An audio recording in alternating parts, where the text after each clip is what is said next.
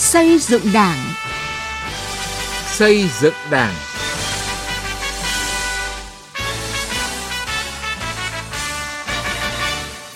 Thưa quý vị và các bạn, tự chỉ trích, tự phê bình và phê bình là nguyên tắc sinh hoạt Đảng. Nguyên tắc này là quy luật phát triển của Đảng, là biện pháp thiết thực làm cho Đảng luôn tiến bộ và ngày càng vững mạnh. Trong 91 năm qua, nhờ sự nghiêm túc trong phê bình và tự phê bình, từ đó đề ra các biện pháp phát huy ưu điểm, sửa chữa khuyết điểm mà uy tín của Đảng ngày càng củng cố và nâng cao. Tuy nhiên cũng có lúc, có nơi công tác phê bình và tự phê bình không được các tổ chức đảng và người đứng đầu nghiêm túc thực hiện, thậm chí còn lạm dụng phê bình để tăng bốc hoặc hạ bệ nhau. Chương trình xây dựng đảng hôm nay xin dành phần lớn thời lượng bàn về nội dung này. Từ nghị quyết đến cuộc sống.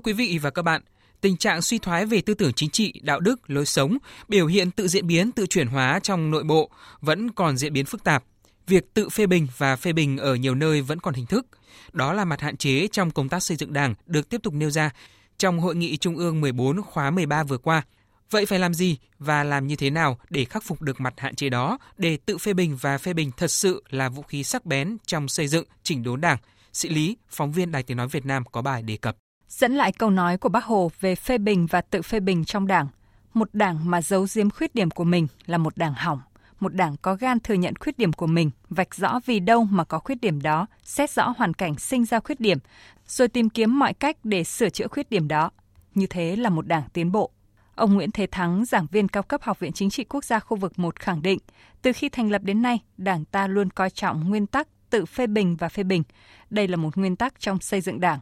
Nó cũng là yếu tố thể hiện dũng khí của người chiến sĩ cách mạng. Trong xây dựng Đảng về đạo đức ờ, nói chung, cần phải coi trọng cái tự phê bình và phê bình. Mà muốn tự phê bình và phê bình được là không được giấu giếm khuyết điểm. Bác hồ nói là một đảng mà giấu giếm khuyết điểm của mình là một đảng hỏng.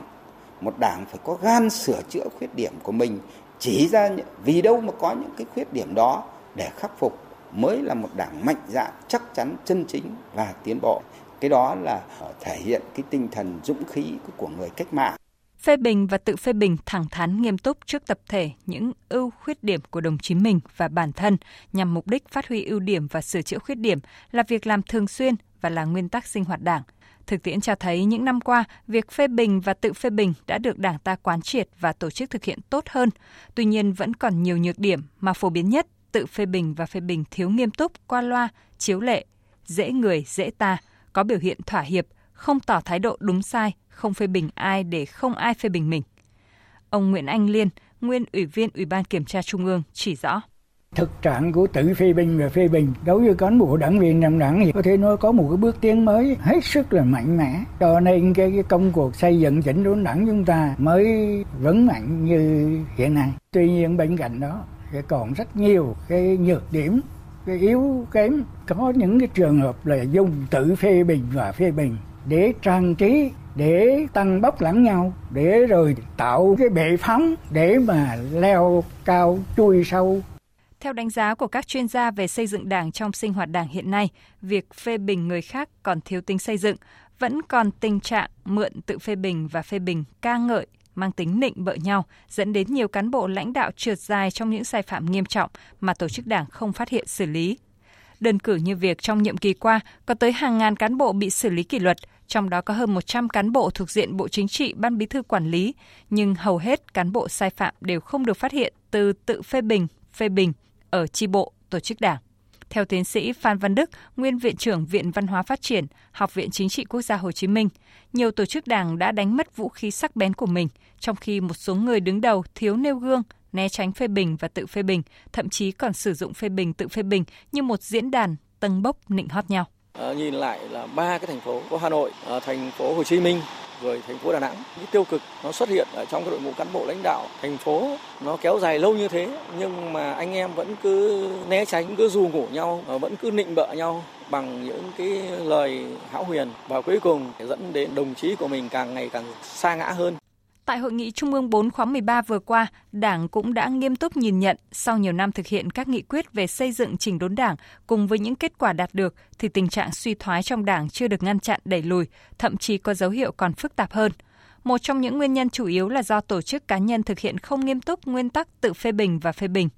Để nâng cao chất lượng hiệu quả của phê bình và tự phê bình, nhiều giải pháp đã được đưa ra đó là phải xây dựng tự phê bình và phê bình trở thành một nét sinh hoạt văn hóa đặc thù trong Đảng. Các cán bộ đảng viên, nhất là cán bộ người đứng đầu cần phải gương mẫu nêu gương trong phê và tự phê bình, tự soi tự sửa để cấp dưới và nhân dân học tập noi theo. Chỉ có nghiêm túc tự phê bình và phê bình mới giúp cho cán bộ đảng viên tránh được những sai lầm khuyết điểm không đáng có, mới xứng đáng vừa là người lãnh đạo, vừa là đầy tớ thật trung thành của nhân dân, như Chủ tịch Hồ Chí Minh từng nhấn mạnh.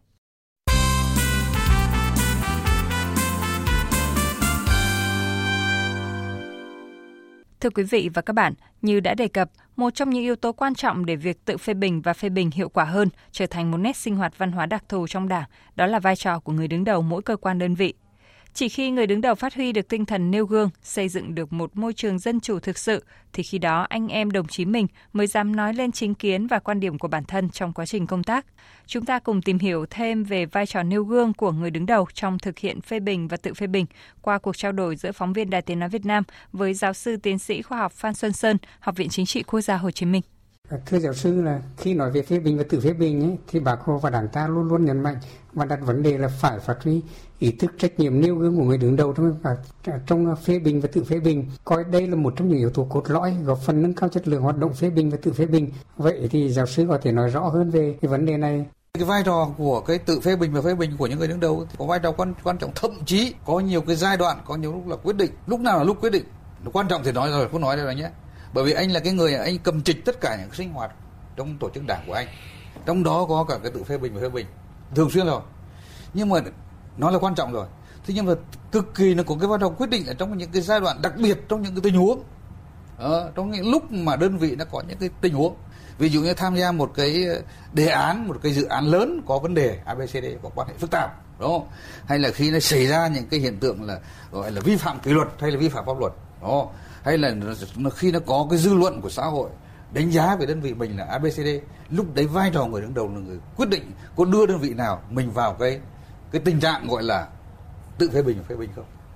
Bởi vì anh là anh đưa cho anh lời thì anh cho qua anh bỏ ngoài tai đúng không? Nhưng mà anh là người đứng đầu mà anh anh phát hiện tôi nói ví dụ trong hợp chỗ một số cái bộ hiện nay ví dụ từ lâu đây dư luận nói rất nhiều rồi dự án này dự án kia. Nhưng mà nếu mà ông ông người đứng đầu đấy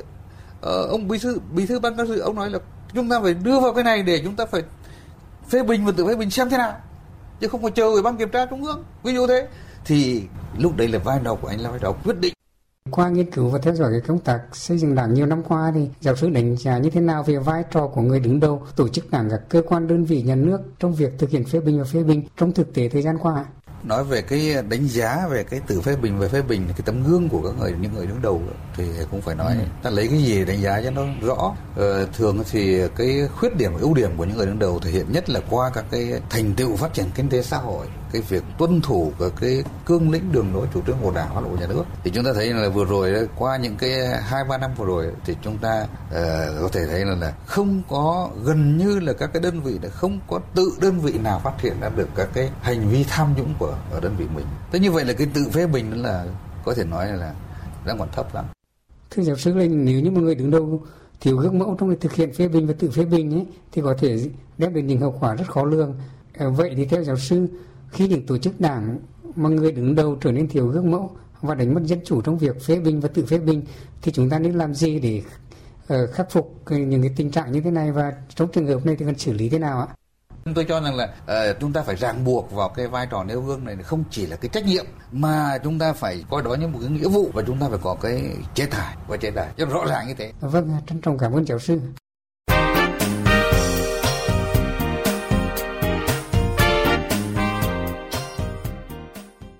Thưa quý vị và các bạn, kỷ niệm 91 năm ngày truyền thống công tác dân vận của Đảng, với chức năng là cơ quan tham mưu của Ban chấp hành Trung ương, trực tiếp và thường xuyên là Bộ Chính trị, Ban Bí thư về chủ trương chính sách và giải pháp lớn về công tác dân vận. Đây là dịp kỷ niệm đặc biệt của những người làm công tác dân vận giữa lúc cả nước đang tích cực triển khai thực hiện nghị quyết Đại hội Đảng toàn quốc lần thứ 13 và cuộc chiến chống dịch COVID-19 bước vào giai đoạn mới, đặt ra yêu cầu ngành dân vận đổi mới trong thực hiện các nhiệm vụ chính trị thời gian tới. Nhóm phóng viên Sĩ Lý và Đình Hiếu đề cập nội dung này. 91 năm qua, đồng hành cùng lịch sử cách mạng dân tộc, công tác dân vận luôn là một bộ phận quan trọng, có ý nghĩa chiến lược, là một trong những yếu tố quyết định thắng lợi đối với sự nghiệp cách mạng của Đảng. Nhờ làm tốt công tác dân vận, Đảng ta đã lãnh đạo cách mạng thắng lợi, giành độc lập tự do cho dân tộc, thống nhất đất nước, vững bước đi lên trên con đường chủ nghĩa xã hội. Đặc biệt, qua 35 năm đổi mới, công tác dân vận đã góp phần rất quan trọng vào những thành tựu to lớn có ý nghĩa lịch sử, tạo ra cơ đồ, tiềm lực, vị thế và uy tín quốc tế của đất nước như ngày hôm nay.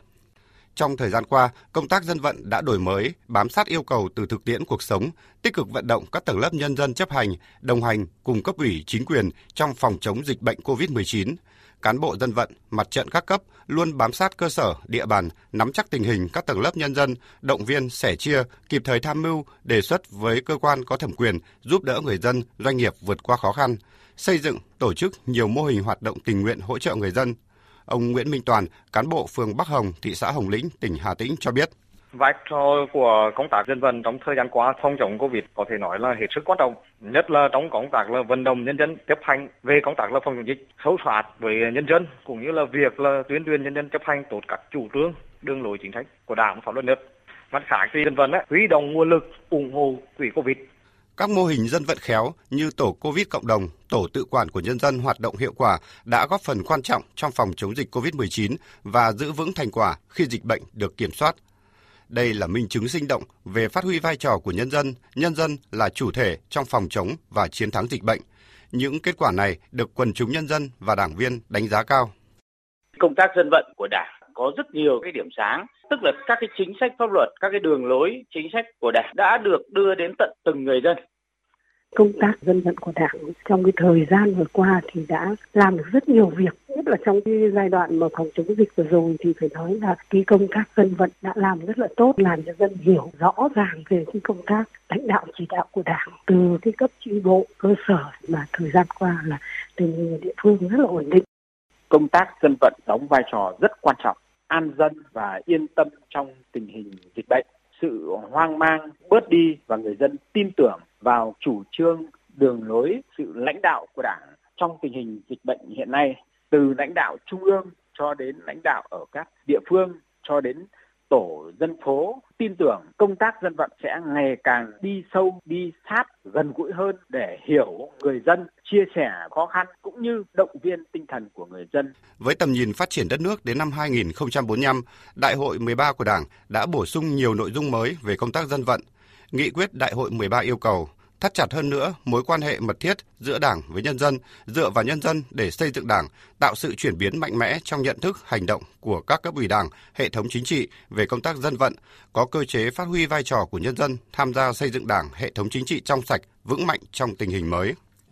Ông Bùi Tuấn Quang, Phó trưởng Ban Dân vận Trung ương cho rằng nghị quyết Đại hội 13 đặt ra yêu cầu mới đối với toàn bộ hệ thống chính trị, trong đó có ngành dân vận trong thực hiện các nhiệm vụ chính trị trong thời gian tới. Một trong những yếu tố chính quyền các cấp trước hết là phải thể chế hóa kịp thời cái chủ trương nghị quyết của Đảng để thành những chính sách pháp luật hết sức là phù hợp với tình hình thực tiễn, với tình địa phương cơ sở với ý chí và nguyện vọng của người dân. Phải nghiêm túc chấp hành các quy định về tiếp dân và đối thoại trực tiếp với dân. Cầu thị, xử lý và giải quyết kịp thời những cái phản ánh, kiến nghị và khiếu nại tố cáo không để nó tồn động phải hết sức quan tâm lãnh đạo chỉ đạo giải quyết, tháo gỡ những vấn đề cụ thể liên quan đến đời sống sản xuất của nhân dân. Thời gian tới, ngành dân vận tiếp tục đẩy mạnh, nâng cao hiệu quả công tác dân vận của Đảng, góp phần đưa nghị quyết Đại hội 13 của Đảng nhanh chóng đi vào cuộc sống. Trước mắt là vừa phòng chống dịch, vừa phát triển kinh tế xã hội. Theo phương châm nghe dân nói, nói dân hiểu, làm dân tin, nâng cao chất lượng kỹ năng dân vận khéo